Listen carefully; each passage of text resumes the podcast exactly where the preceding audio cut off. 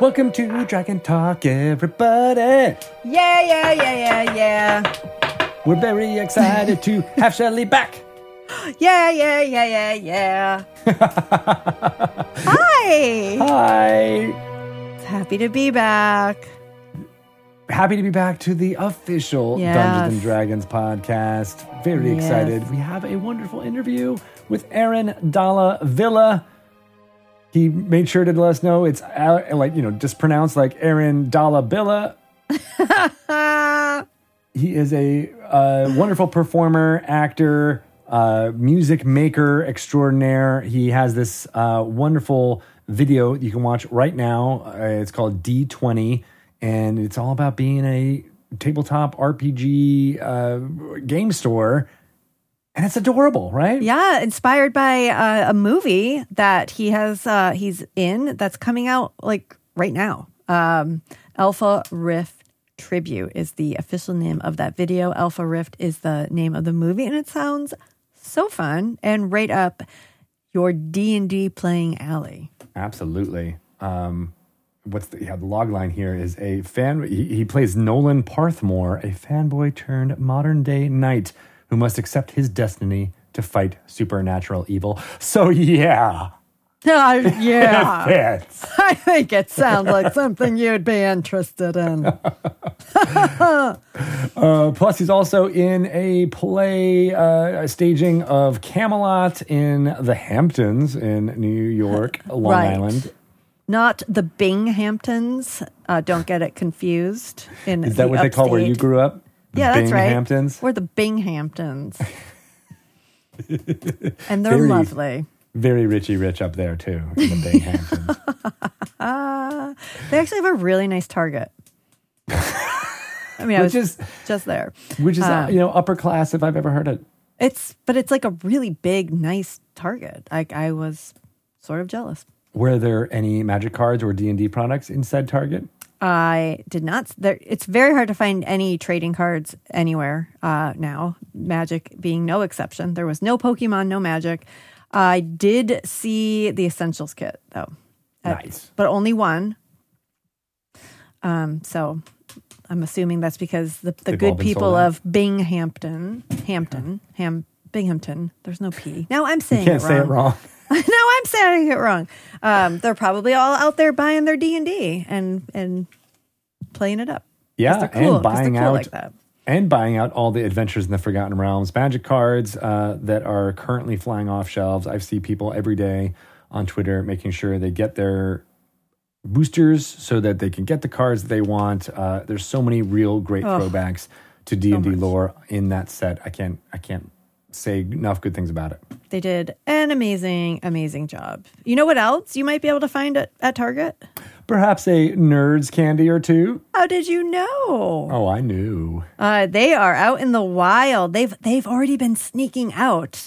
People have been taking pictures of finding the D&D Nerds candy in stores and on shelves and in locations that don't look like stores, which makes me think they were purchased, brought home, and then had their photo taken, which warms my heart because there's lots of good adventure content to be had. So hold on to those receipts because the promotion doesn't officially start until September 1st, but you're definitely going to want to upload your receipt and download Adventure. Yes, 6 short adventures. You can play one-on-one with a DM and one player. And then after you do all 6 of those, which are based on the individual colors of nerds, which all map to a specific D&D class, like purple for the rogue. No, purple was the wizard, right? Yes. Now I'm like, wait, what? Yes. We're going to get them all wrong. Listen to our interview with Kat Krueger from last week. Yellow moons, green clovers. That kind of thing. Pink was rogue because of curiosity. Yeah, pink is rogue. Yep. Great fun stuff in there. And then there's a 7th adventure after you unload all 6 of them to play as a party together and solve the little story happening in Harmony. Yes. So it's wonderful adventure content, and you can play it with your children. You can play it with your best friend who's never played D&D before. You can play it with your cat. You can play it with anyone because it is very family friendly, very new player friendly, but also really exciting, cool storytelling for any D&D player. So Kat Krueger was our adventure writer with help from Adam Lee here at Wizards. So could you think of a better dream team? Really?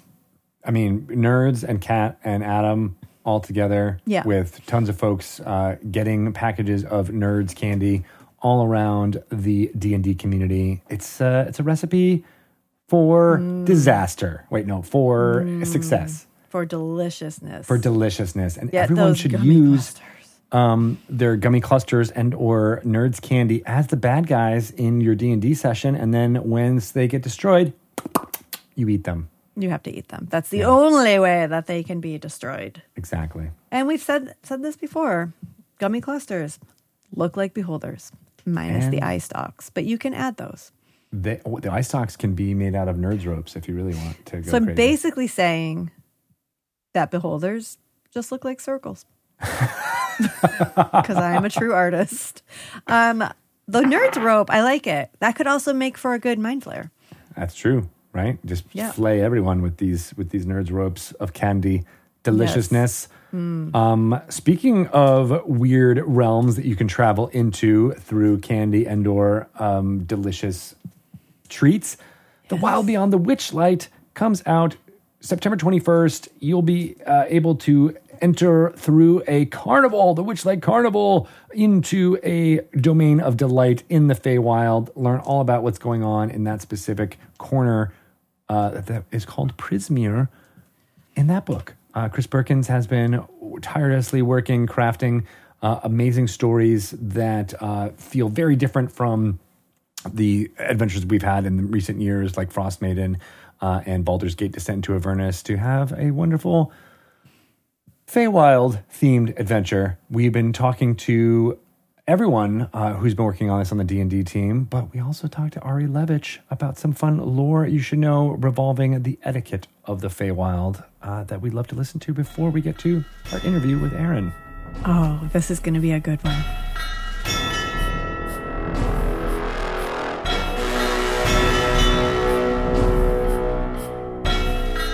Welcome to another segment of Lore You Should Know. This is where I talk to a specifically fun person on the D&D team, Ari Levitch. Hi, Ari.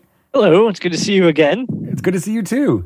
It's been a while since we've done a Lore You Should Know, but just in case you need to know, it is where we talk about a specific part of Dungeons & Dragons lore to know and enjoy, but also potentially for use in your upcoming D&D sessions.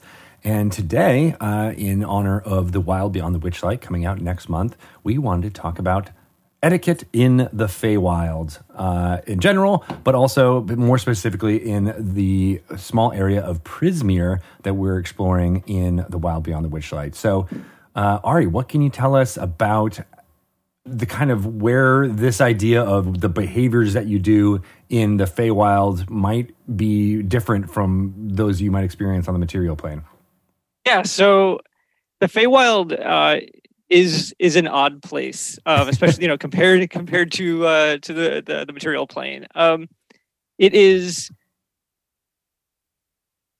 the expectations of one's behavior in the Feywild differ from Domain of Delight to Domain of Delight.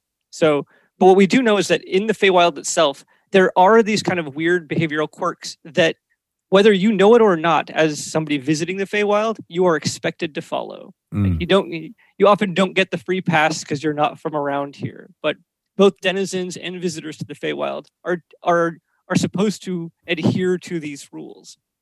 Now, oftentimes the rules aren't necessarily the rules might be pretty clearly stated, but the interpretations of those rules might be a little different. So I want to talk about Prismeer specifically. This is the Domain of Delight that is featured in The Wild Beyond the Witchlight. And the rules of etiquette were established by Zybilna, the Archfey who established this domain. And Zybilna set down three major rules. There's the rule of hospitality, ownership, and reciprocity. Okay. And so I'll break some of those down, but then I want to get into some of the nuances of how these could be interpreted or perhaps misconstrued, and you know, all the hijinks that can ensue from there. Right, it's almost like a wish spell. How, like, you know, you can get what you want, but it may not be exactly what you were expecting. Right. So the first rule the Zybilna set down is the rule of hospitality. Mm-hmm. Now, the rule of hospitality is if somebody enters your home, you are supposed to treat them, you know, with hospitality. You are not, you know, you're not supposed to attack somebody in your home, and you are supposed to treat them as honored guests. Unless they violate your hospitality, if they abuse your hospitality or they take advantage of it. And then kind of all bets are off. Now, what that means and what might offend a particular Fey denizen, we don't know. So, for example, if you are, you might be enjoying some tea in a Fey household. And if you perhaps maybe spill a little bit of your tea by accident, or you put your cup down in the wrong spot, like that might be a violation. So there are these kind of weird off-kilter interpretations of what hospitality means or what it could mean. And, you know, you always, as somebody visiting the Feywild, you know, you want to be cognizant of the fact that the way that you think the rule is meant to be read might be a little bit different, but there is always the rule of hospitality. And so part of the joy of playing in the Feywild or DMing for an adventure in the Feywild is being able to play with what these rules actually mean to the particular Fey denizens that are there. I see. So are there ways that some Fey get around that by...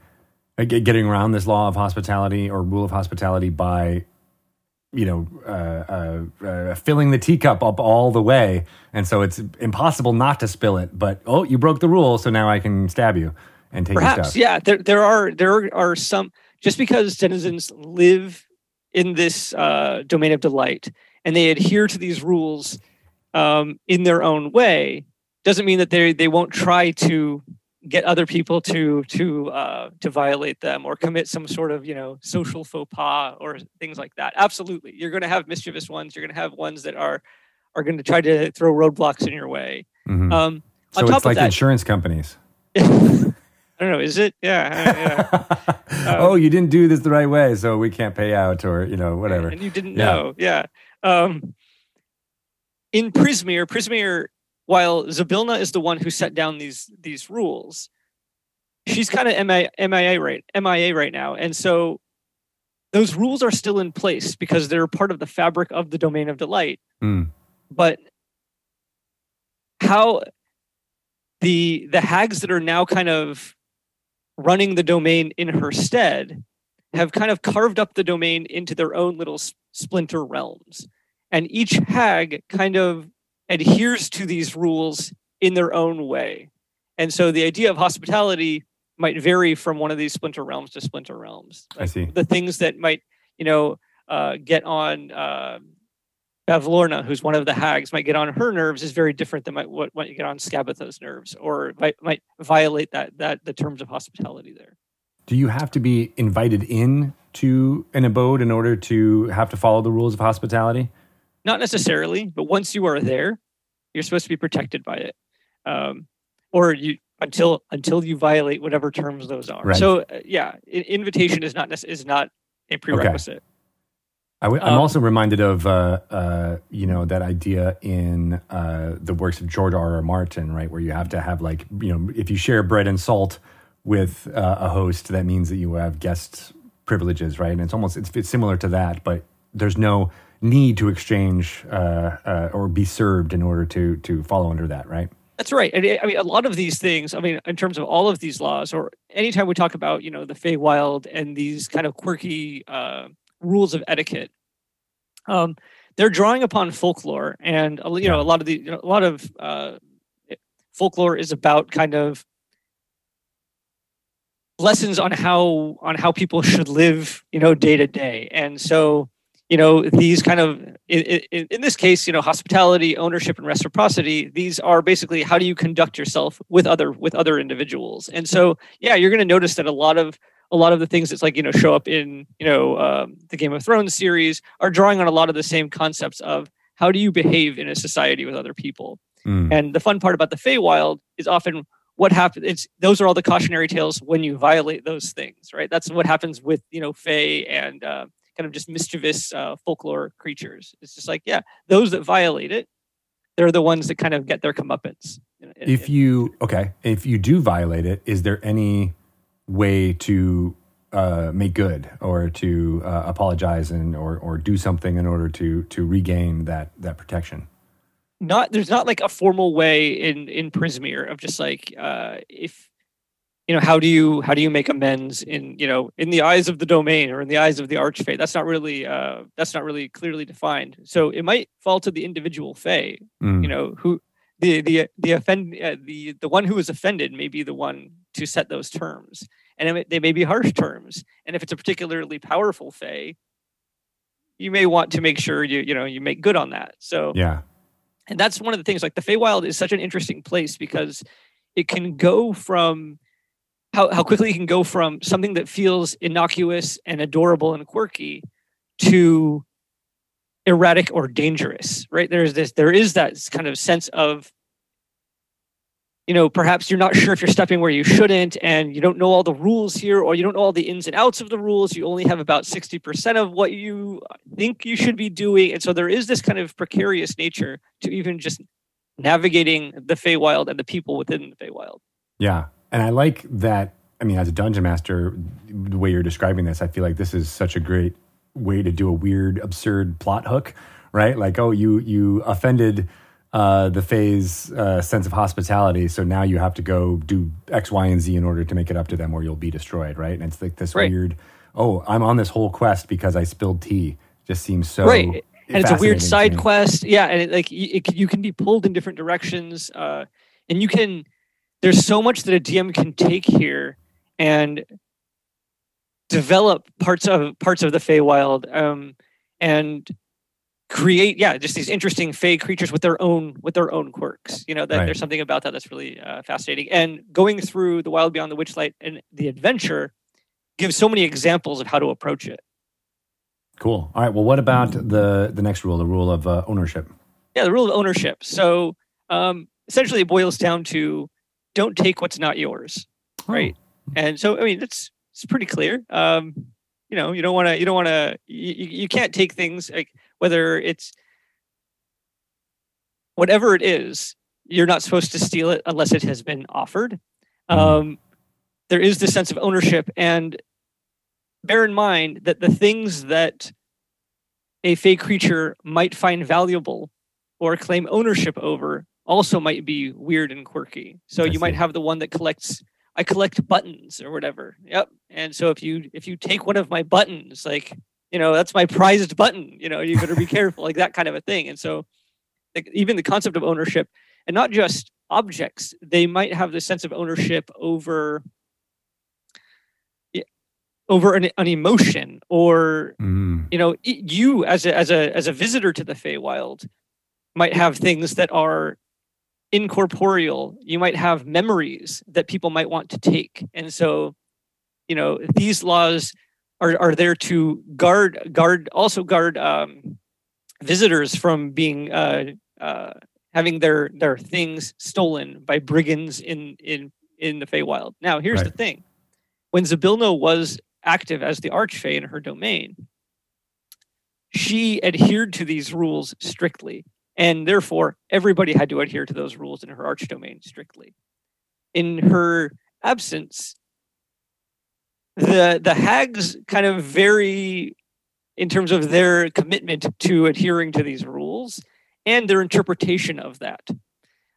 So if there are brigands that are, you know, taking things, or if there is a thief that is stealing, it might be at the hag's behest that they are doing it.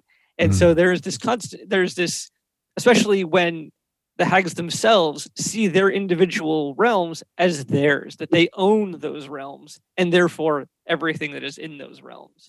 And so again, so much of this is about the interpretation and the, you know, and the ability of the particular archfey who has set these rules to enforce them. What about, you know, like you said, innocuous things could be thought of as stealing. Like, so if you were to take a drink from a stream, you know, then would something like that be stealing from the spirit of that stream, or, you know, the ruler of the domain, and that would be enough to say you're violating this law? That is space for a DM to play, for sure.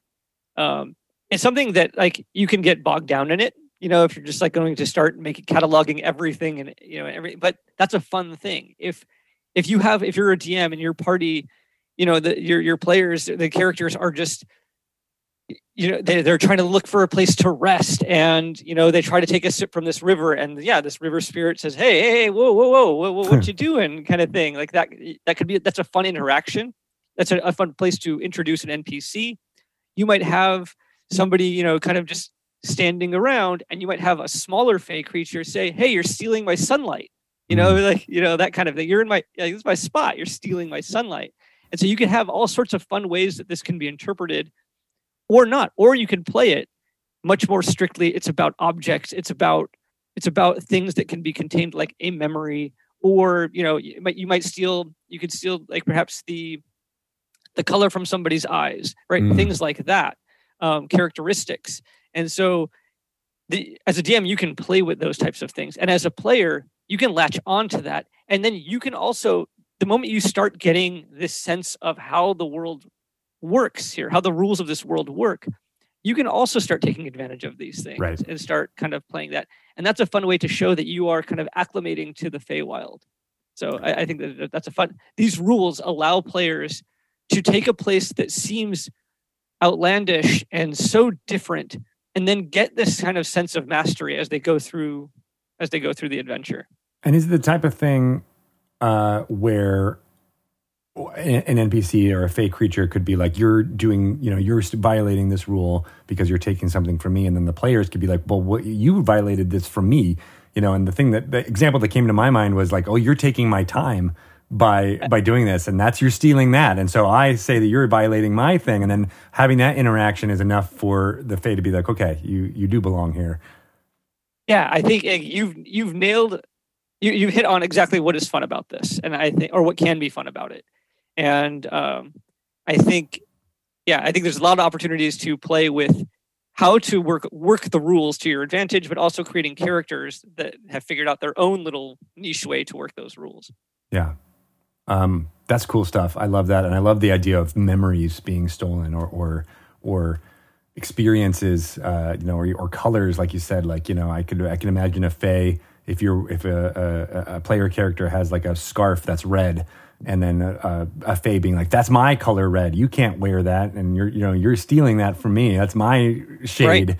That right. I've killed everybody else in this world that has that shade of red, and it's mine, and you have it now. And that type of absurdity is where these all come from. Yeah, and I think that, yeah, just the memorable interactions that this sets up, I think, is just limitless. And I'm excited to run this, and just to run adventures here, whether it's going through the adventure of the Wild Beyond the Witchlight, or just kind of playing little one-shots in the Feywild itself. I think it's going to be, I'm going to have a ton of fun with it. Remains to be seen if my players will. Yeah. So the third law, what was the third rule that you wanted to go over? Yeah. So this is the rule of reciprocity. This is the idea that if you are presented with a gift, you are supposed to return that. Return a gift, not return the gift you were given, but exchange it for a gift that is seen kind of equivalent value. And this goes again to it plays with this idea that you might not know that you've been given a gift. So, right, if somebody kind of offers you tea or the idea of what constitutes a gift is kind of up for grabs to a degree, or up to interpretation. And also what is considered valuable as an exchange. So, you know, you might offer gold, and that particular fey creature finds gold just reprehensible, and they might instead they would rather have your ability to smile like that. You have a great smile. I want that, and they might take that, or they might. That's the thing that they find valuable, or they might find the last crumbs from a sandwich, the most valuable. These are the choicest morsels. Are the final crumbs. But discovering what those things are is part of the joy of navigating the Feywild. So hospitality, ownership, and reciprocity, these are the fixed rules in Prismeer. Not necessarily all of the Feywild adheres to this, but these are specifically for Prismeer. But the interpretation of those is where the fun role-playing opportunities come in. Yeah. And the potential for danger if these are violated. Yeah, that was going to be my next question. So if violating these... what's the consequences? Does that change from fey to fey, or is there a set kind of okay, well, you didn't give me a gift, so I now can steal from you whatever I want. How does that work? That's definitely, that varies from fey creature to fey creature, especially because in Zybilna's absence, there's no kind of, great arbiter of how to kind of mete out justice. And so no place to take these grievances, really. And so, it's kind of up to these Fae. And some might just be offended and be like, oh, I was going to help you, but I'm not going to anymore. And they might just be on their way. They might deliberately get you lost or turned around. They might try to cause you harm if they find the offense was great enough to do so. But the idea of leading astray is probably the most Fae thing possible. I think that it is open to interpretation, or it's open, sorry, the reaction varies from fey to fey for sure. So there's not one that's more like, if you do this, it's death. It's more what how can they use this interpretation of these rules in order to gain some type of benefit for them? Yep. And different fey creatures might prioritize these three differently, right? Or they might just be doing the bare minimum because that's what they're supposed to do here. So even the degree to which they're attached to these things might vary from fey to fey. But the universal thing is that all fey creatures know that these things exist. And so there is kind of this joy about, being outsiders to the Feywild and discovering these things for yourself, while everybody around you already kind of knows how this works. And of course, this is how you do it. There are the rules of hospitality, ownership, and reciprocity. Come on, get with the program kind of concept. And so So would Fae assume you know these things, or would they attempt to educate you if they know that you are an outsider? I think that's a fine question. I think most Fae would work under the assumption that you know what's up, that you know what this is. Now, if they discover that you don't know what it is, that opens the opportunity for them to take advantage of that or to be helpful. Not all Fae creatures are there to get you turned around. Some are genuinely helpful, and they have this kind of exuberance that you expect with, in the Feywild. But there are those that are just jerks in the most Fey way possible.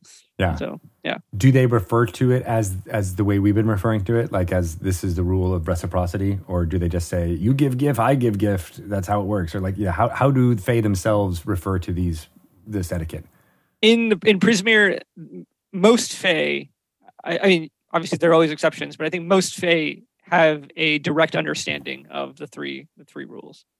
But they wouldn't say, you have violated my rule of hospitality, necessarily. They might. I'm being cagey about this because, those are tools that a DM can use if the players need that kind of extra push of, what's going on here? That's something that a DM can deploy, right? They can be more direct in talking about it. But they don't have to be. If the players are having fun kind of being lost in this kind of, Alice in Wonderlandy type experience, they can hold that information back. So, but as long as the NPCs are kind of adhering to those things, the players will get a grasp of what those things are. But so I think it's fun to play, kind of get a gauge of how much your players need that information or how much fun they're having kind of in this nebulous kind of state. And I could see that some Fae creatures who are more learned in their mode of speech would call it what it is and use words like reciprocity and things like that, whereas some wouldn't, you know. Right. Or just like, or not care. They might kind of say the word wrong or whatever, you know. You know, like, yeah, you know, the one, the receiving rule or whatever, you know, or whatever it is. Receiving rule, I like that. Yeah, that seems like something very They're like, oh yeah, that's my favorite rule. I get stuff, you know, like, and so you could play with that as well. I just think that how you deploy these rules and how you interpret them and even how the denizens talk about them is just so rich in how to give a Feywild experience to your players. Cool. Yeah, I really like that idea of each Fey having maybe different names or ways of referring to these things. Mm-hmm. You know, like the gift giving game, but it's not a game. It's you have to actually do it, or that's you're violating. Yeah, this is You either win the game or you know get your knees broke. You know, like that. Or you get a white elephant gift, and it's actually a white elephant. Yeah. Yes. Yeah. Yeah.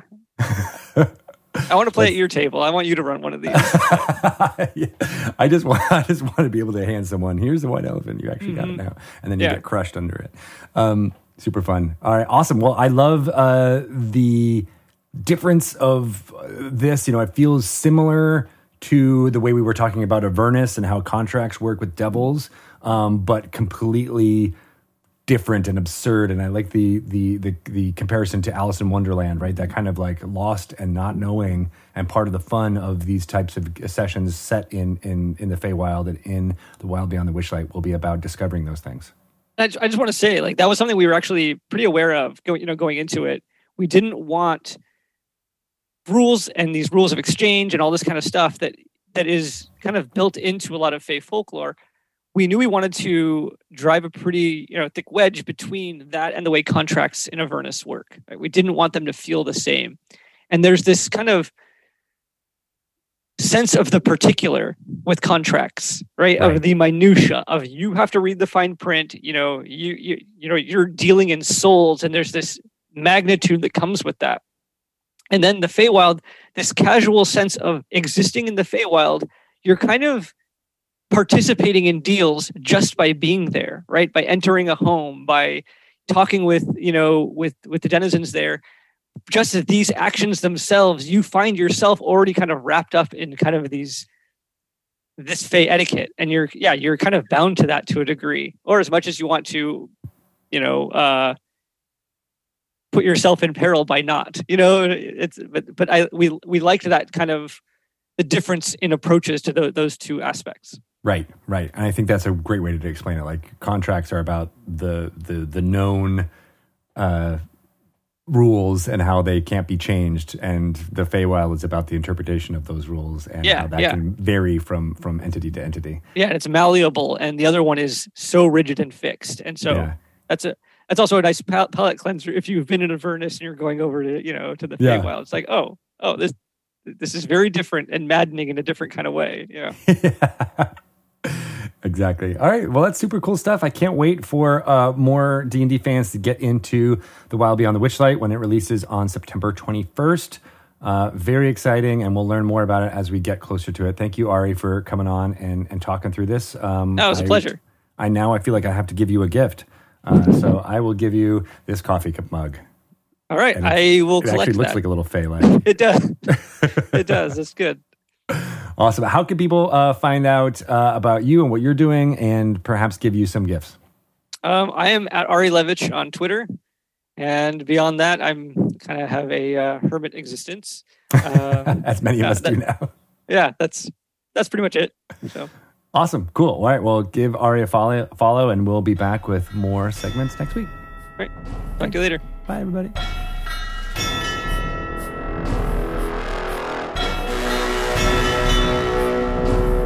How great is all that fun stuff? Oh, I cannot wait to go to the Feywild. You'll be able to learn so much more about what's happening in the weeks coming up to this release, but also at D&D Celebration right after, where we've got tons of gaming, lots of exploration, panels, way more fun stuff for the D&D books that are coming out in the months to come. Oh, yes. There's a lot to celebrate for this event, right?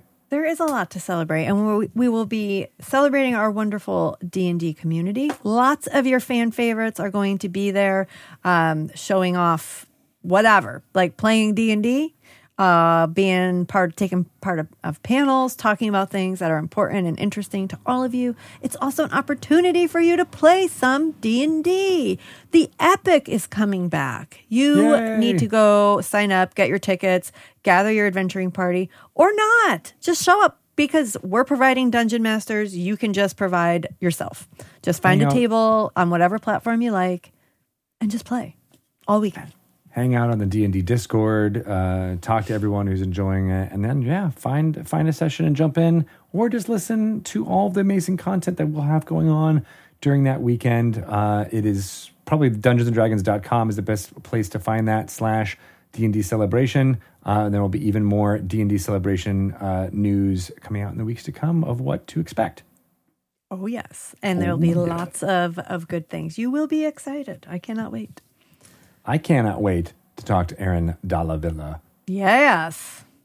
I got questions. I bet he's got answers. I bet he does too.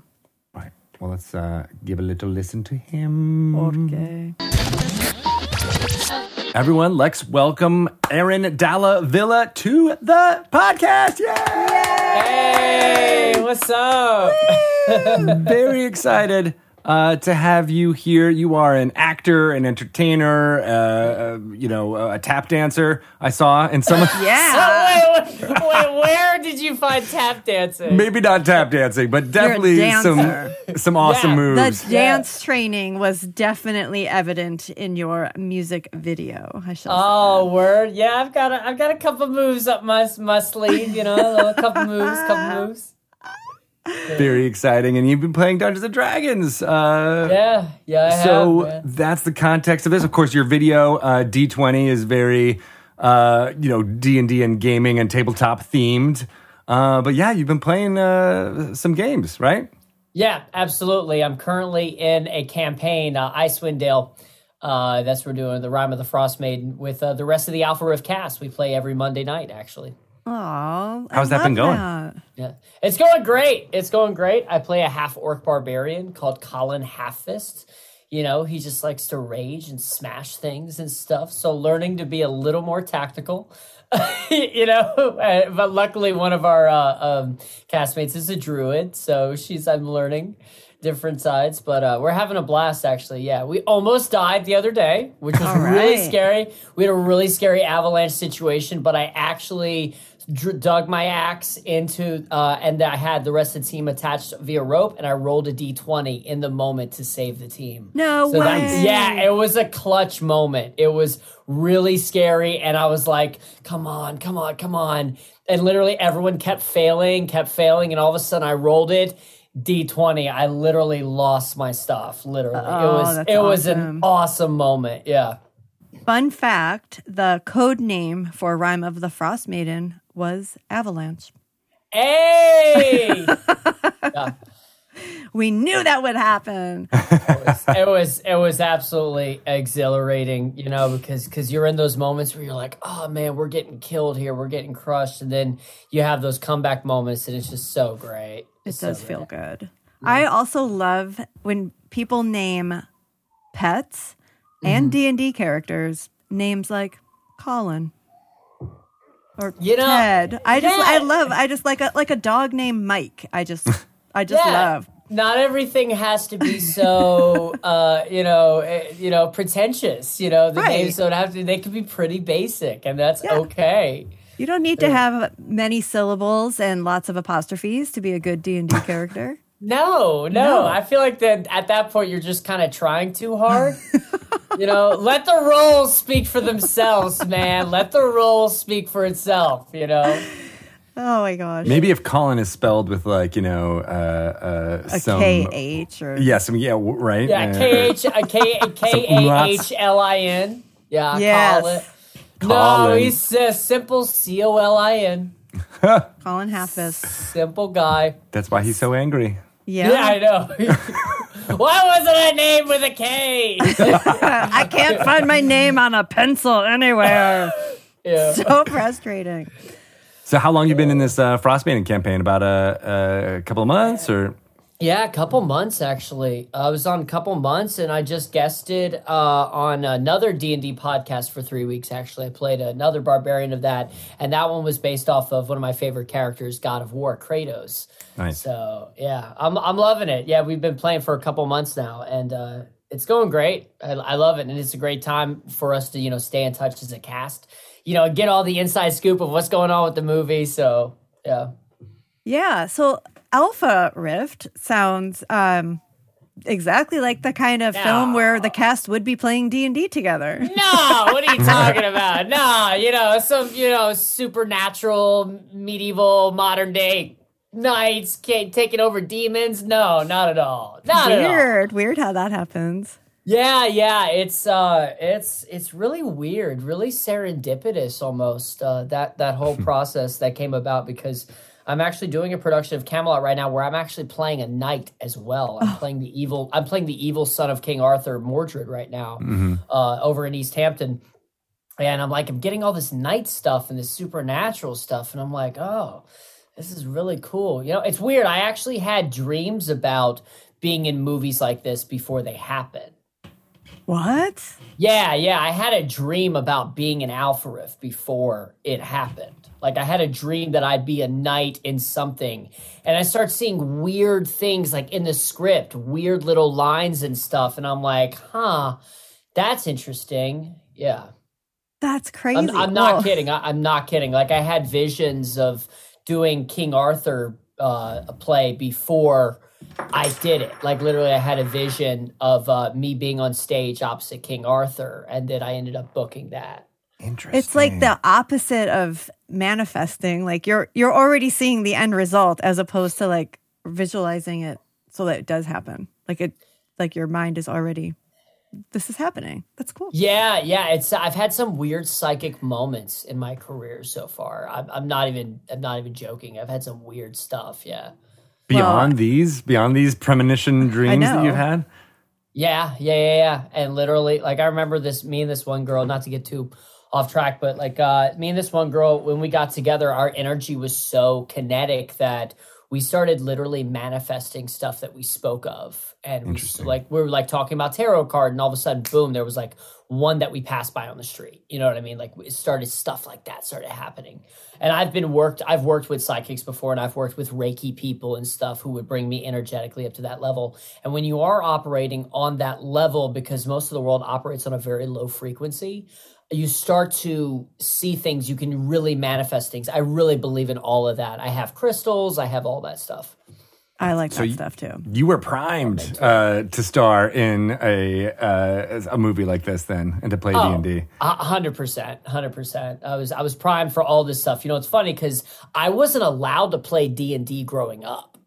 Oh, like, Greg can relate. You know, you grow up in a very Christian environment, you know? Yeah, very, and like, very Catholic, very much like that's the devil. You're going to be calling forth the devil because you're using devils in your game. Right, exactly. And, you know, it's funny is all I play devils now. No, I'm kidding. All tieflings, all the time. What you manifest. Right. Actually, we have a tiefling ranger in our one of my. And you're like, my mom would be so mad if she knew you were playing. I spoke to her. Listen, I love my parents and stuff, but I wasn't allowed to read Harry Potter. I'm a big fan of Harry Potter now. I wasn't allowed. I was taught D&D is the devil. I play D&D now. You know, I'm starring in roles that are, you know, bad people and good people. Luckily, I play the hero in Alpha Rift, but the one I'm playing right now, Mordred, you know, he's very deceptive and cunning.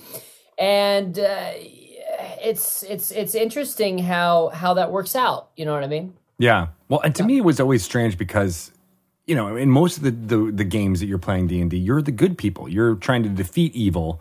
Mm-hmm. And just because there's evil in the story doesn't mean you should shun it.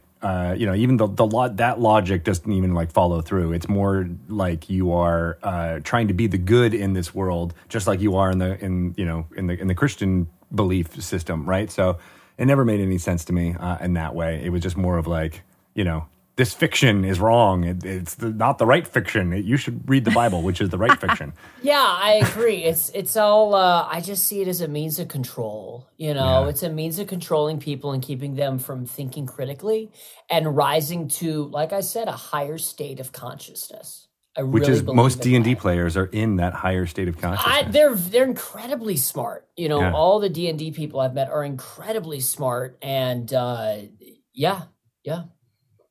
That's cool. Well, I'm glad you're playing it now and getting into it. You know. I'm excited. I'm really in it now. You know, like and it's like a secret club almost, because when D20 came out, we were interviewed by this TV station in Philadelphia, The Filler, and then all these D&D people started coming out. Like, it's like a secret club, and all of a sudden we were like, and we show up to the studio, and he's wearing his D&D shirt, and we're literally like, oh, we've got fans they're all around. You know what I mean? Like, I found out my best friend plays D&D. I started having people on Facebook hit me up and be like, "Yo, low-key, I'm into D&D.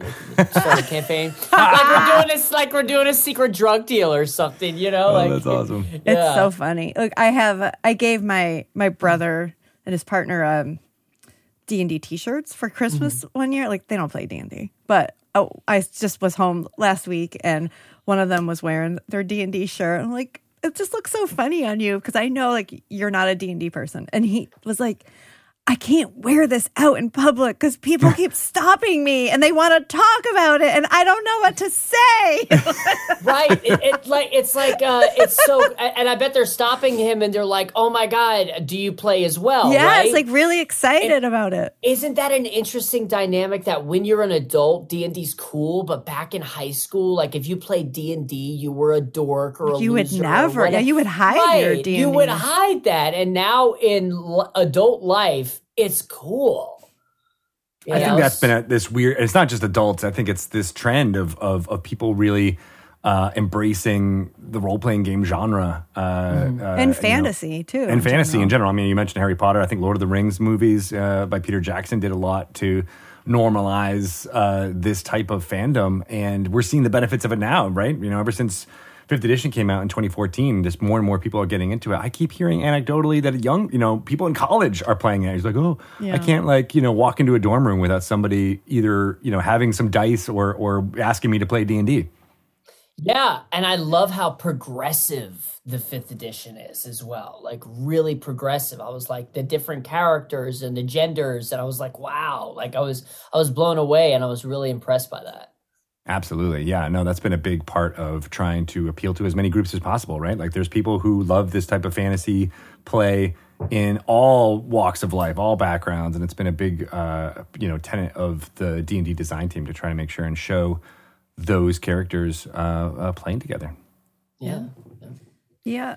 I was kind of joking about Alpha Rift being the kind of film where the cast, of course, would play D&D together. But so... do you think, as an actor and a D&D player, that like it kind of feels like it's not the worst group exercise to have a group of people who are going to be working together and so closely for a limited amount of time together to really use D&D kind of as a way to bond, or it's fast forward the friendship development? It's fantastic. I wish. I mean, I'm working on a theater show right now, and I wish that the cast was more bonded. I wish we kind of were more of a force, a unit and stuff, because it was a very stressful process getting the show together in 2 weeks. It's a full-on production. 2 weeks, jeez. Yeah, literally. It's a full-on production with dancing and singing and all this stuff. And it's great. It's a great show. But I think we could take things to a deeper level and get to understand each other even more through playing games like this, these role-playing games and stuff, because then you start to see people's personality by the characters they pick and the actions they take. And I've learned so much about my cast members from doing that with Alpha Rift. And I wish I had done that with other characters. I actually did that with, I did this other movie called Pledge, and one of the actors in there, Zachary Bird, he's big into D&D, and he said, "Can we do a Pledge themed D&D thing?" And I was down to do it, so I played I believe I played a rogue Yeah, like I was okay. And then I was like, "Oh, this is really fun. I really enjoy this." Some of the other cast members were like, "Oh man, whatever." But like I was, as you can clearly see, like, okay, well, he's not in it. Well, that's fine.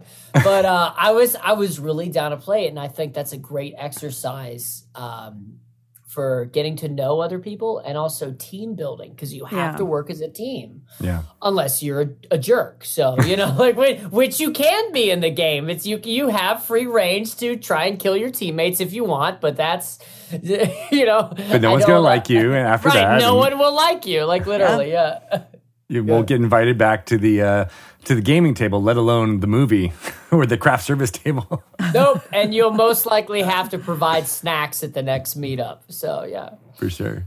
But, I love that. I want more small productions or big productions to do, team building around the cast with the D&D. I wonder if, the D&D movie, they're going to make the cast do that. You know what I mean? Like they should. Oh. They should. Well... More on that later. They're rolling some dice as we speak right now. They're rolling some dice with casting. Chris Pine just rolled a 20. I heard, so we're good. Okay, word. You heard, like from the next room over. He's actually there at Greg's house right now. It's true, right? But you mentioned D20, the awesome song and music video. You were inspired to make that because of playing with your cast members in Alpha Rift? Yeah, literally. I was so I had so much fun playing that role that I was playing with this idea of who Nolan Parthmore is. He runs this game store in New Jersey that literally we went to this. If you ever go in Jersey, there's this game store called Tiki Tiki Games. They have every game you can imagine. It looked like that was where you filmed that video. Yeah. Yeah, I was going to ask where that was. Yeah, that's one of the main locations in the movie actually as well. And it's got every game you imagine. And literally, I was so taken aback by this character. I said, I got to create a song because that's a lot what I do. I just shot a movie with someone who's on Game of Thrones, James Faulkner. And I was so impressed by the character that I came to the producers. I said, hey, can I make his music? Because he plays a musician in the movie. And they said, okay. So I helped collaborate with the musician who's doing the score. And now I have two songs that are going to be in that movie. Oh, that's awesome. Thank you. But I'm so taken aback by these characters that I fall in love with them. And I say, we have to do something. And then so Dan was like, and little did I know that one of my cast members who plays the Tiefling Ranger, Grand Wolf, who actually plays we butt heads in the movie, but we're actually best friends outside of the movie. It's funny how that works. Mm-hmm. He's like Dr. Dre. Like he's an amazing producer, music producer. So he wrote this sick beat for me and it just was born from there. And then I was on the subway and I was thinking about the chorus.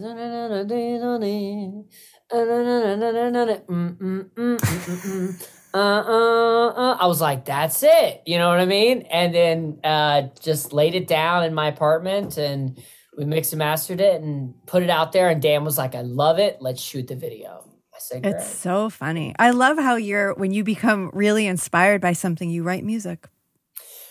Like thank you. It also came out as a result of the pandemic. You know, like the pandemic hit and the industry, TV and film was shut down.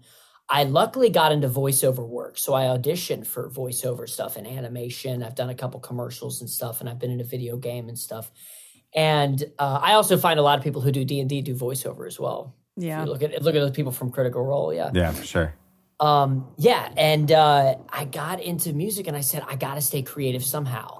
So I said, I was in a boy band at one time before it, fell off and broke away.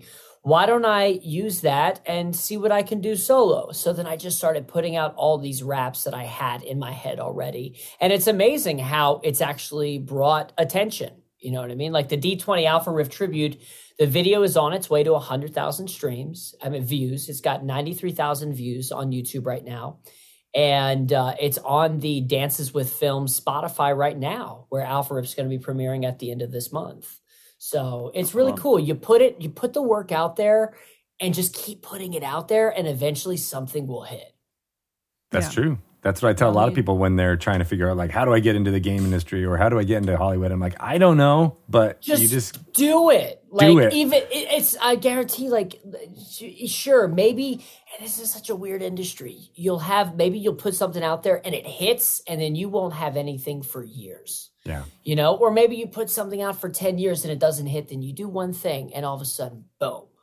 So you just have to be relentless and just keep trying things and just put it out there. Like Adam Danoff, who's our DM, and he's also was our stunt coordinator on Alpha Rift. He's putting out a new game for himself. Oh, nice. Which is a card game that's based on fencing, and it's raised $10,000. Oh, sweet. Yeah, he just put it out there. His goal was to raise $2,000 off a Kickstarter, and he ended up raising $10,000. I mean, you have an idea, put it out there. So on that note, Alpha Rift the game coming soon. All right. You're like, I'm already designing it. But we're already working on it, man. I've got the music behind it already. You know it. Awesome. Yeah, the video, the song, everything it's so fun. It's great. Have you noticed just being surrounded by the D&D community? Have they just embraced you and they're loving? Yeah, Luke Gygax actually played it for GaryCon. Oh, nice. Oh my God. Yeah, several times during GaryCon. I sent it, I know someone who knows him, so I sent it over and I said, hey, do you think he would like this? And then he said, I love this. Can I play this for GaryCon? I said, oh my God, absolutely. You know what I mean? They've totally embraced it. I even have people on YouTube who are like, wasn't a fan of this song, but then I started listening to it more and it was great. Or another person who was like, yeah, I was watching a video on Russ and I just, every time this pops up, I have to watch the full thing because I think it's so awesome. You do. So, yeah. I'm in your brain now. It does. It's very, very catchy for it's sure. It's an earworm for sure. Yep. A purple earworm. Yeah. Good one. Good one, Greg. I can make it in D&D. Yeah. Hey. I love that, you know, over the course of this interview, I think I've already pegged you as like a divination wizard because of your prediction skills. Right. You're a barbarian on all of these streams. You're a bard because you're an entertainer and can sing on all through. I mean, what can't you do? You're like a quintuple threat. You're your own party. So funny. That's so funny that you say that because my Adam, he put out something on Facebook and was like, what D&D are you? You know, then I was like, oh, yeah, totally, you know, a wizard. He said, you misspelled bard. And, I don't know. It's, I really enjoy this. And I think I've learned through process of elimination, like, you know, just based on just survival, how to continuously grow and expand and not pigeonhole yourself, you know, because I started as a ballet dancer. I thought I was going to be a ballet dancer. I danced professionally with ballet companies, and then I had a slight sprained ankle. I said, what do? I'll get into acting. So then I tried that, and I started to sing and blah, blah, blah. And then you just try to build as many skills as you can and learn as much as you can so that literally when someone casts you, they're kind of blown away by the other things you can do because you want to bring so much to the table. Also, there's a lot of competition, especially today. I mean, everything is so accessible, you know, you can do anything these days. So I think it's really important to just have a lot of things that you can do without losing the focus of what you want. Does that make sense? Yeah. It's like building your D&D character and just getting, you know, trained in different skills and like picking, you know, I want to be good at this. I want to be good at this. I study this. I do that. But in real life, I'm not really, none of that. What are you in real life? Greg and I were both, we both have theater backgrounds. I was a theater major in college, and but I can't dance. Like, I had to take a ballet class because they forced us to, and the teacher actually like stopped the class in the middle. All we had to do was like run across the floor and leap into the air, and she stopped, and she was like, "You," to me, "get back here and do that again." And I guess naturally when you whatever arm is in front, that leg, the opposite leg is Well, anyway, I was the opposite of what was supposed to happen. She's like, just naturally, people just do that. Like a baby would just naturally move in this way that your body is just like not doing. Like you're. So I was like, okay, I'm done. I'm not dancing anymore. Never danced again after that day. I think you need to. Well, you know, maybe you were discovering a different way to do it than her point of view. It's like or art, right? Wanted. Subjective. It's art. It's all subjective. Maybe Shelly, I want you to take a dance class. So I am like my son was doing hip hop dance in a summer camp. I'm like, I feel like maybe I could do some of that. And you got to do it. No. You got to do it. Don't listen to the naysayers. That's all I do. Greg knows that, right? Like, mm-hmm. I have like one bad experience, and I'm like, I'm done. There's other things I can. One bad ballet teacher, and you're like, but I also can't sing. So like I'm musically just like, we're just gonna spectate. Well, who says you can't? Everyone has a voice. You know, like I had the same thing. You know, I had a dance teacher said, "Oh, you'll never be able to lift those girls." You know, I was in musical instrument before I transitioned over to dance for the Governor's School for the Arts where I trained. And she said, "You're going to be able to lift those girls." And I said, "You just watch me," you know, and then I trained and I did it. Yeah. And you just don't listen to them. And same with singing. I had people say, "You can't sing, you can't rap." I put out 4 songs, you know, screw you. Yeah. You know what I mean? Like, hey, it's all subjective. Everyone talks until you show them with the work. Then you become, you do it so much that literally people can't deny you anymore. Yeah. I like that.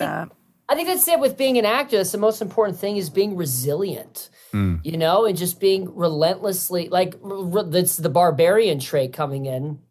Being relentless when you're knocked down to 0 HP, saying no and shoving that fist up and coming back to 1 to win the battle. That's the way to do it, right? I mean, there's so many barriers to entry on all these things.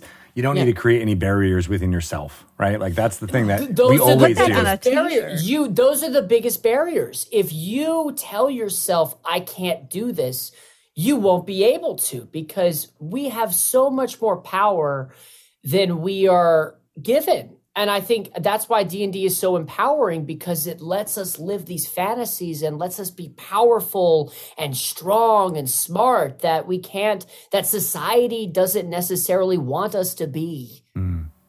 And it lets you take risks in a very safe way. You can just, try things that you would normally not be inclined to do in real life.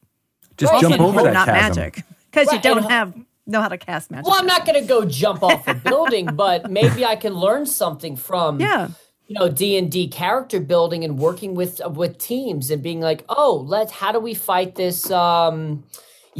You know, how do we go about strategizing and fighting this Yeti? It's like, okay. And then I can take those skills that I learned from that fight and then bringing into life.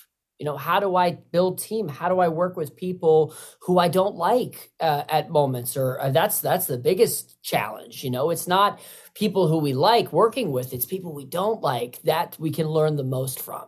Yeah. Yeah. That's true. So I read something about you that was like, I'm not going to lie, I was a little disturbed. Sure. That you are a method actor.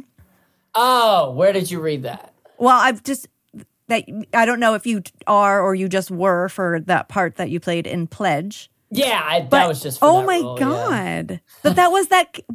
So you embodied this character outside of filming, that like even before filming began, and that even when you met like the parents of some of your co-stars, you were still like fully in character. Which the disturbing part is the character that you played in that movie is like, I feel like a tough character to be portraying all the time.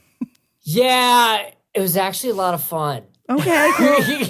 I wasn't him like on the train or at home. It was within that environment, that safe environment that was kind of his dominion. And I had talked to the filmmakers before and the producers, and they were cool with it. You know, I didn't overstep my boundaries, because you have to be careful with method. You can't get into, some people have sent miscellaneous items to their co-stars. We all know who we're talking about here. You don't cross that line, you know, especially in today's thing. You want to make people feel safe and there are boundaries that you set.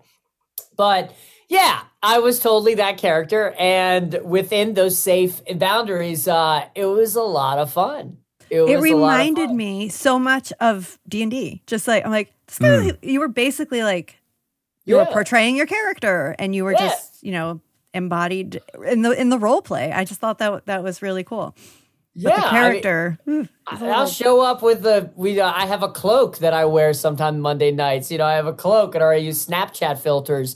Every time I rage, I do a Snapchat filter that gives me like this Viking helmet and beard, and it's amazing. Nice. And it's just fun. It's fun. Like, cosplay is a huge thing. I love Comic-Con, and I can't wait for us to take Alpha Rift and D20 to the Comic-Cons when they open back up.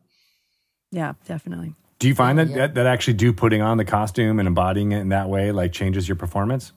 Absolutely. I'll give you an example. I don't fully know who the character is in anything that I'm doing until I put on the full wardrobe. Like, I'm playing Mordred right now in this Camelot thing, and I didn't know who he was until I put on his wardrobe, and his wardrobe is very Assassin's Creed. And I put it on and I'm like, oh, this is him, because that is the way the world perceives you, your wardrobe and all that stuff. And that helps you kind of blend into that mindset.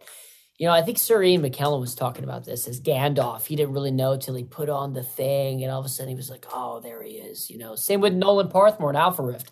I didn't know what he was. And all of a sudden I put on, you know, the Choose Your Weapon shirt and my hoodie and my watch and spiked my hair. Then I was like, oh, he's kind of like Marty McFly, you know? So, yeah. Yeah. And I think that's what's lost on some people where, you know, they don't necessarily wear a costume piece or anything when they're playing Dungeons & Dragons. And, you know, I've heard from folks in the community that sometimes they think that's only for show. It's only for if you're doing a streamed game or something like that, and they might disparage it. But I think those type of affectations, whether they're, you know, elf ears or, you know, any type of thing that can just draw out some of the characteristics of a character, just allows you to just embody it so much more. It almost adds that a little bit of artifice to the role playing, and so you're not just rolling dice and killing monsters. You actually do end up having to make some choices as a character versus you know, sometimes the strategy game that people end up playing. Totally agree. Totally agree. It puts you in that world and also helps with your own self-expression. If you want to do it, then do it, you know? But I feel like sometimes because of society, you know, we're not accepted to walk around with elf ears unless it's like, oh, you're specifically going to Comic-Con or you're specifically Halloween. Like, then it's socially acceptable. If you want to wear elf ears any day of the week, do it. Who cares? We should all method act our characters. We should all method act our characters and just walk around with a two-handed axe. I'll see how long that lasts in New York. But no, not to that extent. But yeah, like if you want to for playing, then go for it. You know? In some ways, we all do that, right? Isn't that what we do when we choose our wardrobes for ourselves? Yeah, you go to a job interview, you're cosplaying that you're professional and put on a tie and you're acting more reserved. And yeah, we're always acting. Everyone's always acting. I worked at this New York Theater Workshop in New York, and I was a carpenter, and so I was hanging out with more of the tech side of folks. And love the tech guys. I was wearing a brimmed hat. It wasn't like a big wide brimmed hat like a Gandalf thing, but it was like a smaller one, and I was just wearing it that day, and I would wear it, you know, 2 or 3 times a week. And the technical director there, he was a cool guy. He went, you know, he was a performer in some ways, and he did some clowning and things like that. But he was always like, man, I just don't like people who wear hats. I always think that it's just, you know, you're just putting it on, you know, like, then all of a sudden you're like a hat guy. And I'm like, yeah, how is that different from life, dude? Like, I mean, we have a coworker who rides his bike every day. Like, that's his identity. He's always got his bike with him. Like, what's the difference about me wearing a hat? He's like, I don't know. I just don't like it. And I always, and what you're just saying is like that exact same thing. It's like some people, we just make choices and it is who we are. And that's no different than the person who wears D&D t-shirts all the time, you know? 100%. And you know what? That guy probably was attacked by a bunch of hats when he was 7 years old. And he probably was at like a lid store and he like went to reach for a hat and they all fell on him. And now he's got a fear of hats, you know? We don't know people's psyche. We don't know, you know. He was jealous, or somebody told him one day, you know what, you actually don't look good in hats. Right, right. And so he just was like, you know what? I don't look good in hats. I hate people who wear hats. I love that we've created two separate backstories from this one little anecdote. And there you go. Two separate backstories. Great exercise. Different interpretation of the character, you know. Again, 12 people, they're going to interpret it 12 different ways. I love that. Yeah. I love that too. And I think it's something that we bring. I mean, I think that's what makes us more healthy as D&D players in some ways, is that we can wear, you know, the more metaphorical different hats when you're playing a barbarian, you're playing a bard, you're playing a wizard. You get to show different parts of your personality that don't necessarily get, you know, to be out in the light of day. 100%. And you have more freedom because there's no pressure. There's no pressure. You're not trying to uphold yourself. You're literally just playing. And if we could adopt that to real life and find ways to take life less seriously and more playful, I think we'd be much happier as a society. I agree. 100%. Spreading the good word. Yeah. I feel like this is the gospel of D&D here. Listen, the reality is we're all going to die one day. It's true. It's going to happen, you know? So you might as well enjoy while you're here. We are food for worms. And I have to keep reminding myself that, because I'll be complaining about stupid stuff, first world problems, you know? Yeah. And I'm like, what are you doing? Do you remember in your life, like, when you were told to stop playing? Like, when it was like, and I think about this a lot, though, like, at some point, like, just, you're told to go play, go do something, use your imagination. And then at another point, right after, it seems like it switches and it's like, stop playing. Like, be like, now you have to be serious, and you're acting like a child, and like, but you just told me yesterday to go play. Like, at what point does it change that, like, we're told to stop playing, to stop using our imagination, to like stop living in a fantasy world? You know, all of these phrases I've heard people say. I think it's the older we get, it's easy to become more pessimistic about life, because our eyes start to open up and start to see reality. And I think a lot of people can become very bitter by the things that have happened to them. And that's why I think it's important for people to go out and play D&D, play games, take an acting class, take a dance class, do something artistic, something playful to remind themselves to enjoy life. But I would say the age that me personally that happened was, I remember one time I was dancing and my brother was like, stop dancing everywhere and stuff. I just kept dancing. I danced more. You know what I mean? Can't put me in a corner. I'm going to dance. Today's is going to dance. You know, I just want to dance, you know? Nobody puts Aaron in a corner. No one puts me in a corner, man. You don't hold me. You don't control me. You know, I actually went to Footloose. You guys both went to Dirty Dancing. I'm working with the original Ren from Footloose, actually, right now. No way. King Arthur. Yeah, Jeremy Kushner. Oh, my God. He's our King Arthur, so I work opposite him every night. Yeah, it's really, really awesome. He's phenomenal. That's cool. So, yeah, you're based in New York City, right? Yeah. And this play is in the Hamptons, you said? Yeah. So I'm actually on my off day coming into the city, take care of some business, do some ADR work for a show after this, and then headed back out to the Hamptons for 2.5 more weeks. Wow. Oh, nice. That's awesome.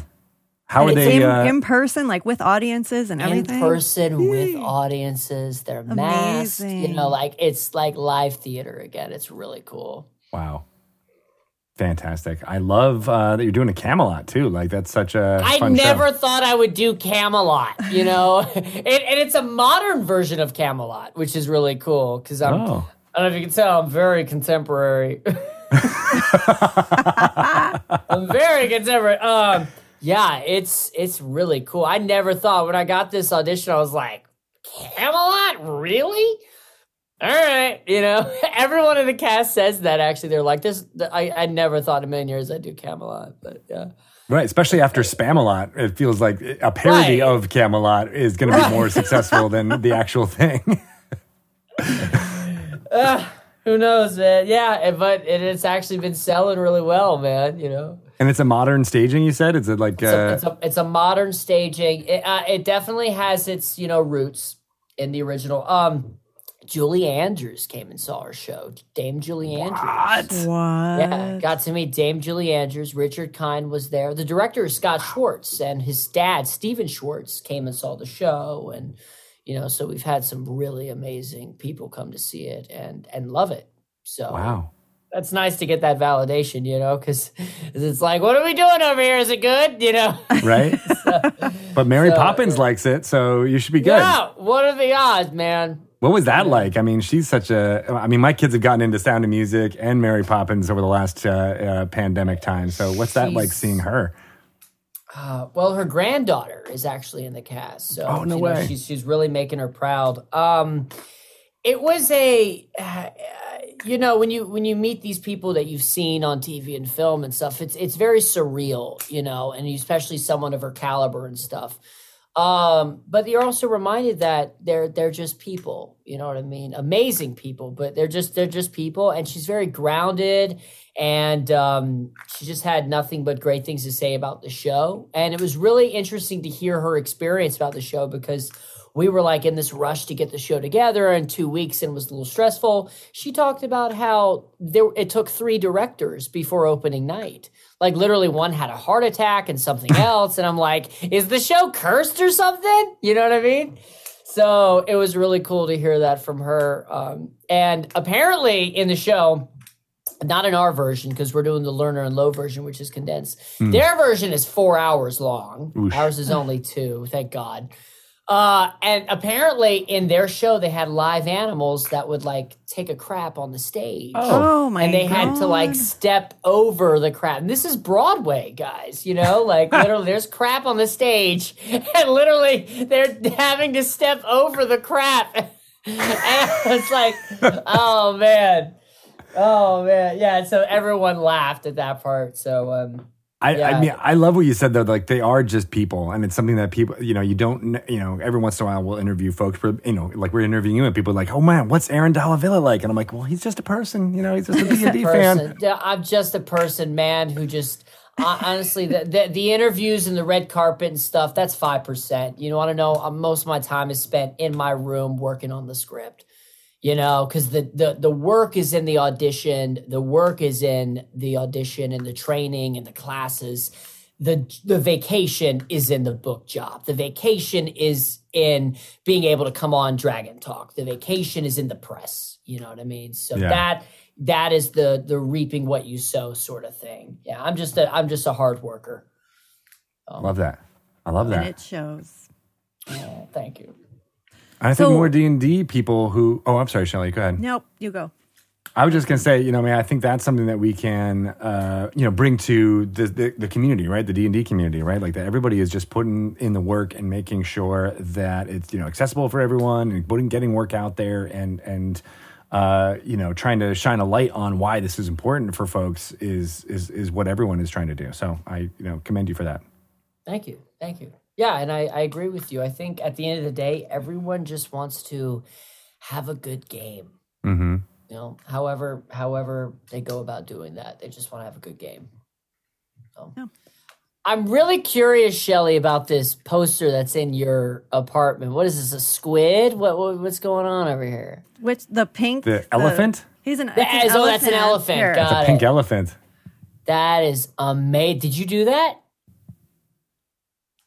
No. Oh, that's amazing. I didn't, and I feel a lot of people ask, "Did you paint that? Oh my God, where'd you get that?" And I'm embarrassed to say, I bought it at Ross. Hey, Ross, just for less. But I like the hustle signs. Thank you, too. Thank you very much. Yes, I love elephants. They're like, you know, they just make me happy. Nice, nice. So I was going to ask you about DMing. Is that something that you do as well, or do you mostly take on the role of player? I mostly take on the role player. You know, I eventually will DM a game, but mostly role playing right now. Yeah. But actually is DMing. Our DM's amazing. He's able to do so many characters. You're able to do so many. He'll throw on accents too. He's amazing. He's an amazing actor. It's a good role for an actor for that reason. Yeah. Especially a voice actor, right? You can just put on different voices and play them and stuff. Yeah. Yeah. For sure. And then you get to be the bad guy, right? So, like, I mean, I assume in Pledge you were one of the bad guys, right? And no, not at all. Me, the bad guy. No. Yeah. No, not at all. But that's a way to, I mean, like I said, everyone is playing the hero generally, but then you can flex those muscles with a villain sometimes while dungeon mastering, which is super fun. Well, yeah. And also, especially when you're playing villains, you're always the hero of your story. You're not... Right. You're not a villain. You're the hero of your story. You think that what you're doing is right. You know, Max was basically doing those things because he was trying to get the approval of his father and of the Cryptea so that he could get into the Cryptea and into that secret society and have the life that was promised to him. So the whole thing was, in order to get into the Cryptea, you have to treat these people like absolute less than human dog dirt and sacrifice them. Spoiler alert. But now we know his motivation, so it's not that bad. Spoiler alert. Yeah, like, especially with Mordred, you know, you're playing these despicable characters, and I'm trying to find ways to humanize him. Yeah. And... you know, I really found a way to humanize him, that he comes in for the love of his father and he doesn't get it. And you see this guy, King Arthur, who's this perfect king who won't even love his bastard son, but chooses to love Lancelot, who's this random knight who's sleeping with his wife.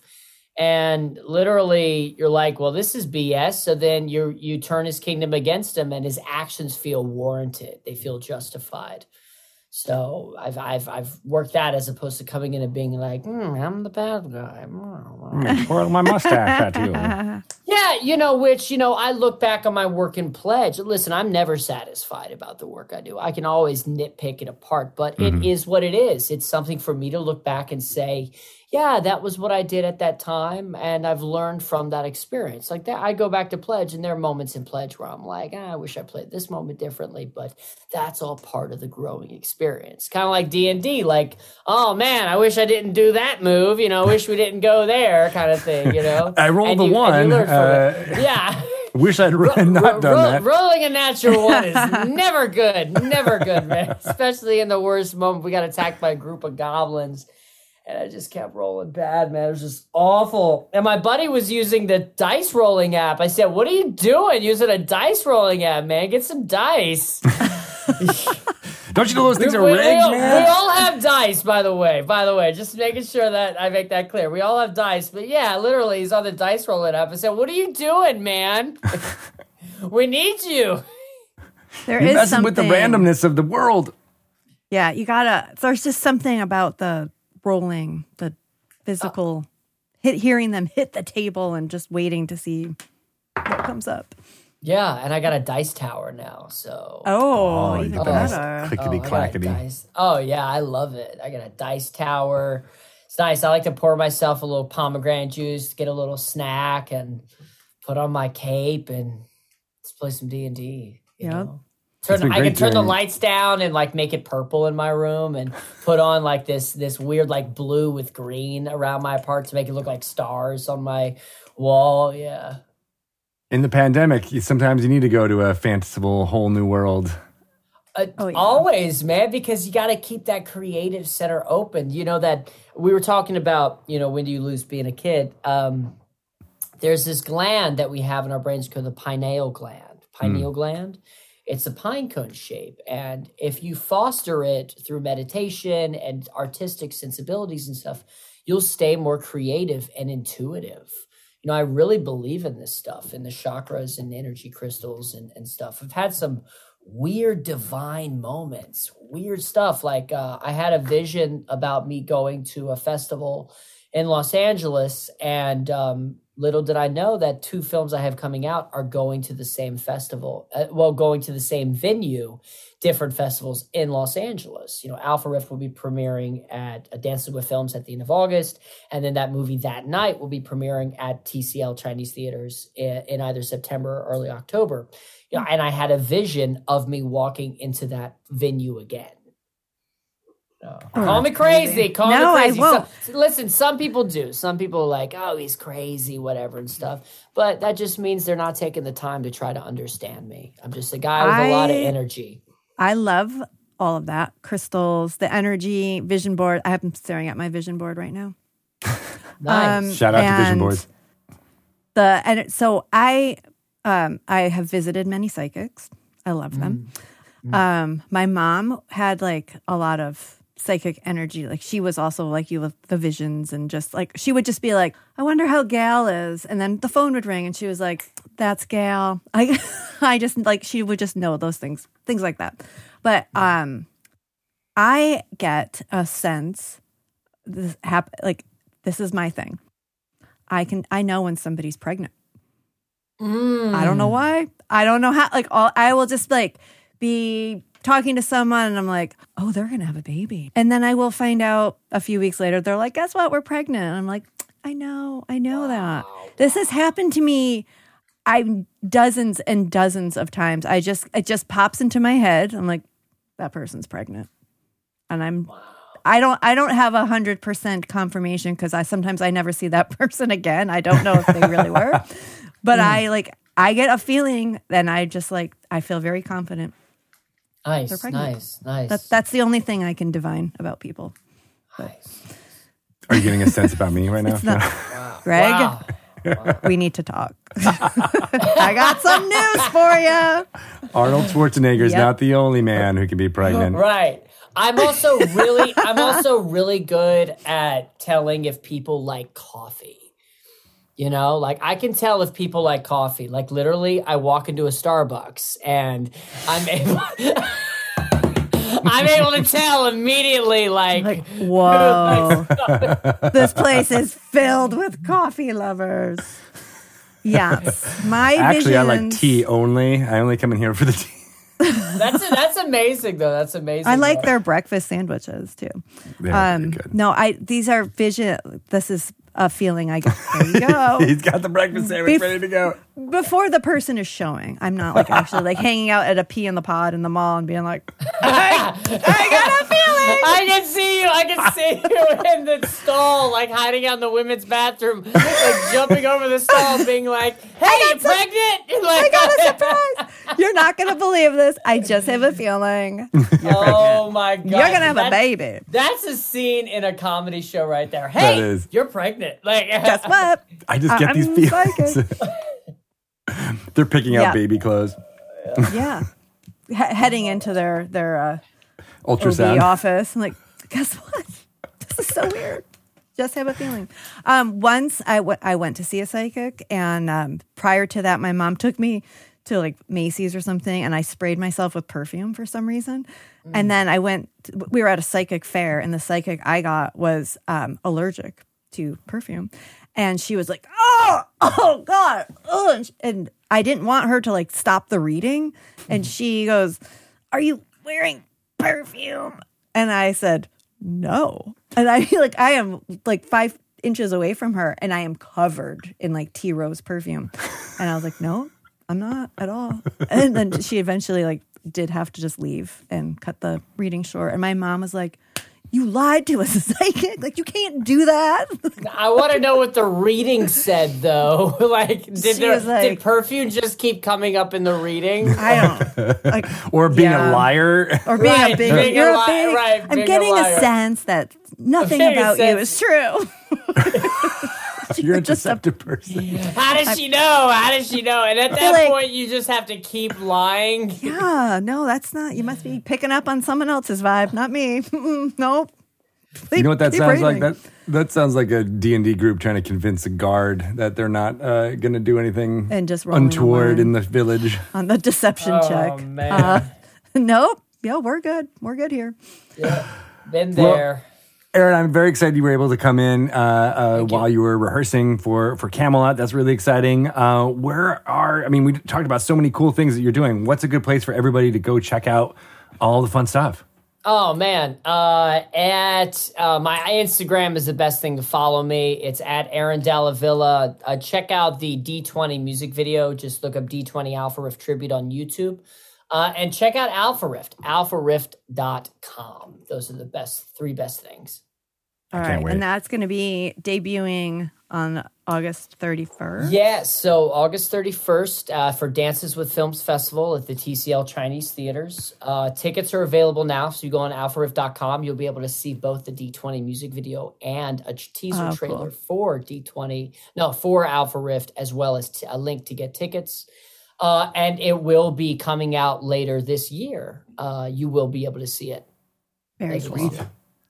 That's awesome, man. And have fun. If anybody's in Long Island, go see Camelot in Bridgehampton. Yeah, Bridgehampton! What? You might see Julie Andrews, too. Hey, you might see Julie Andrews. That's right, man. You never know. Big fan. We're still Julie trying Andrews to get Richard Kind approved. No. Yeah, right. That's so amazing. Great.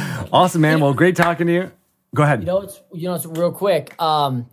In the show Camelot, they talks about how Merlin turns Arthur into a hawk. Mm-hmm. Sometimes a hawk shows up to our set. Stop it. I'm not even kidding. Like, literally, we're doing an outdoor space, right? So it's an outdoor theater space. You know, it's like we're like an outdoor with lights, and then when it gets dark, it's beautiful, and you see the moon and stuff. There's a hawk that literally shows up, and it's like landed on our set and been in the trees and has watched our show several times. Like, it's crazy. It's Merlin. Merlin is watching our show. People in the audience are like, these props are amazing. I know, but someone actually said that. They're like, did you hire an animal to fly off at the top of the show? And they're like, no, that's just Merlin. He just shows up sometimes. Oh, no, he's a big fan. I think you got a druid. You got a druid in your cast. So cool, man. Yeah, wild shaping into real hawk. Magic. Real magic going on, you know. Well, I think that's what we do as artists, you know, or D&D players. We really create that sort of, when we open ourselves and we're vulnerable and community, we can create real magic. I really believe that. Yeah, especially in a place like that. I mean, how cool is it to have this outdoor space? You know, you can kind of suspend your disbelief even more and create that magical storytelling that you can only really have in a theater. That's amazing, dude. I can't wait. I love it, man. Thank you. Awesome. Cool. All right, dude. Well, awesome stuff. Keep rolling, and we'll get you behind the DM screen sooner or later. Awesome. Yeah, definitely. Greg, Shelly, thank you so much for having me. This was great. Thank you for being here. It's been great talking to you. I loved Aaron's energy throughout this entire interview. What a fun, excited D&D creative. We need... he needs to come back, because I have more questions now. Yeah. How cool. I love that he gets so excited and passionate about a project and then like, I'm just going to make a music video, and comes up with this amazing song. Yeah. It's very fun. If you haven't tuned in to listen and watch that video, please, everyone, make sure that you go and do that, because it is just delightful. And he's been playing with the cast of the movie that he's working on, Alpha Rift, every week. They're playing through Rime of the Frostmaiden right now. And he doesn't have any bad things to say about Dungeons & Dragons. In fact, it's all good things, and that's amazing. Absolutely. That was a real treat. I enjoyed that a lot. Me too. If you want to find out about what is going on in D&D's world, go to DungeonsandDragons.com, check out the website, follow us on the socials at Wizards_DND. Download Dragon Plus to your phone and check out that content on dragonmag.com. Sign up for the newsletter and get all of the fun stuff that's happening in Dungeons & Dragons world, happening in your world too. Yes, it's a great idea. Where can people follow you, Shelly Mazzanoble? Well, you can follow me on the Twitters or the Instagrams at Shelly Moo. Speaking of Shelly Moo. Yeah. When you open up your copies of The Wild Beyond the Witchlight and you read it, just remember Shelly Moo. That's all I'm going to say. Just give a little think on that. Just think about it. Think on the moo. What about you, Greg Tito? Greg _Tito. Greg Tito on Twitter, as you say, and Greg _Tito on Instagram. Follow my fun little Star Trek The Next Generation rewatch podcast at ReengageTNG on Twitter, or just look for where you get Dragon Talk. Search for Reengage. We're in the second season. We just listened to a fantastic episode called The Measure of a Man. It's the basis of so many of Star Trek stories to come, including season 1 of Picard that just went on. So it's a good time as any to jump into some excellent sci-fi television from 1989 and remember how old we were. And or young we were in 1989. We were young. We were babies. We were very, very tiny chitlins then. Yep. But now we are all grows up, and it is time to see what is occurring with Drunky Two Shoes on her adventures in Waterdeep. She most recently was given the task to head to the South Ward, to the garrulous grocer, where Laeral Silverhand, the open lord, believes there is an enclave of doppelgangers organizing to overthrow the lords of Waterdeep. And you hired a carriage to take yourself, your brother Daryl, Two Shoes, and Samson, the fighter, who is also a harper, to the South Ward. You passed by a guild hall for the amazing, wonderful Watchful Order of Magists and Protectors. That's right. One of them happened to be out, or a group of them were outside. One of them was smoking a pipe, watching this carriage go by. Drunky was casting Minor Illusion, one of her wonderful cantrips, in order to clean up the smell. Caught the eye of one of these wizards, who decided to start yelling and tell them to stop casting magic in such a way. Shelly, Drunky, took that upon herself to continue to cast more minor illusions, almost in the vein of Snapchat filters, as well as available for parties, a big sign that said that. In the midst of all of it, the carriage went around a corner, and it toppled to the side, and you failed your balance dexterity check and have tumbled onto the street.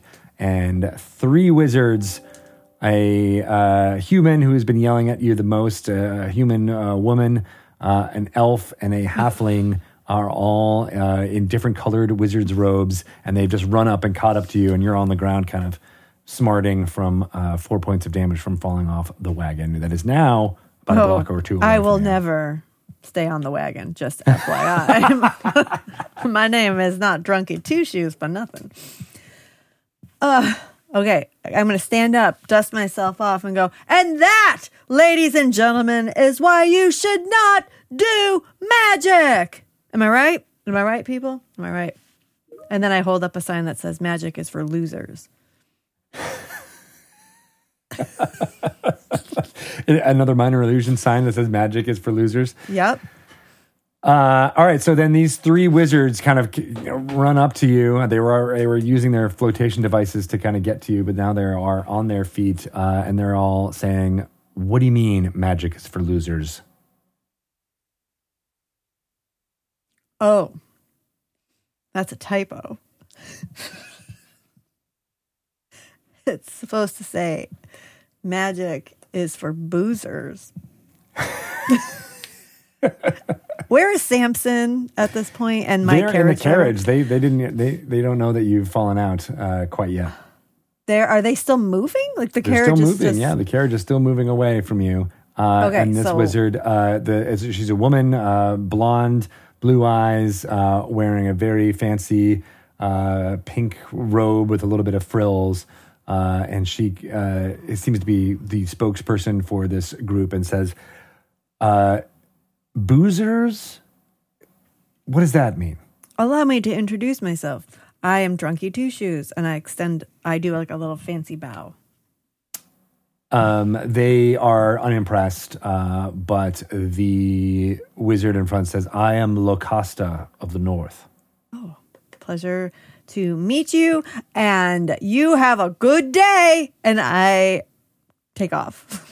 Not quite yet, Drunky. My ride is leaving. Good day. And you hear her say, "Evanora, please." And Evanora, the halfling woman, casts a hold person spell on you. Can I which you recognize because you're enough of a magic user to know, and you hold. You know, have to stay still for a second. You are and Lucasta continues. You are required by the law and the bylaws of the Watchful Order of Magists and Protectors to register. Any magic user must register in the Waterdeep, and it is up to us in order to. Keep this city safe from nefarious wizards. Absolutely. Can you let me go, please, here? It's just a simple misunderstanding. Perhaps you've heard of Ms. Silverhands? Are you referring to Laeral Silverhand? I am indeed. Maybe do know who she is. That is correct. Give her a call and just say, we've accidentally detained Drunky Two Shoes. She sends her best. I fail to believe that she, most powerful wizard here in the city, would have you as a cohort. Oh, go ahead. Call her. In the meantime, you must register with us while we make this communication. Okay. What does that entail? You must make your powers be known, allow us to instruct you on safe uses, especially of charm magic within the city. Mm-hmm. And we must know that you must declare yourself as a good-aligned wizard whom will come to the city's aid if necessary. That is literally what I'm doing for Miss Silverhands. Actually... If you just let me go, I can show you something. Or actually, go ahead, reach into the robe of my pocket. Go on, reach in there. She does. She seems to. I may have stolen some silverware from the Silverhand. So she reaches in and she touches metal, and she's like, "This should not be a trick." No, not at all. And she pulls out a silver fork. I stole that from her. And this is meant to prove what now? That belongs to Laeral Silverhands. I was just at her house. She fed me. We had food, we had drink, and she employed me and my brother. And I need to go because I am working right now. She looks at the fork and says, "This only proves that you are a common thief and are using your magical powers for larceny." I didn't. I did not use magic to take that. I just took it with my paw. That remains to be seen. Come, bring her with us into our guild hall. Can I use my? Am I in combat? Can I use my feline agility to get the hell out of here? Well, I can. I kind of hand wave that. What does feline agility do? It just doubles my speed. I guess I should have used that before when I was trying to run away. Right. They start walking with you towards the guild hall, which is only about a block or two away. Am I still being held? You are, yes. What do you want to do? I'll just go with them. All right, well, roll me a... Oh, okay. Well, if you want to try and break out of it, roll me a saving throw. A saving throw? Yeah, wisdom saving throw. See what happens. Let's see what happens. Critted it. Real? Yeah. All right, so with my bonus, that's a 22. You're like, no, I'm not going, and you break out of it. You are no longer under the sway of the spell. Okay. What do you do? I'm gonna beat feet. I'm out. Peace out. Okay, so they turn and think you're coming. You're going to be brought with them, and then you basically break out of the spell and start running away. Yeah. And Lucasta says, "I'll find you, Drunky Two Shoes, if it's the last thing I ever do." That's not my real name.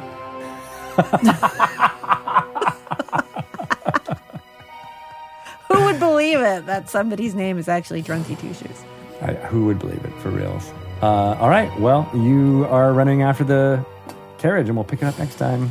I'm scared.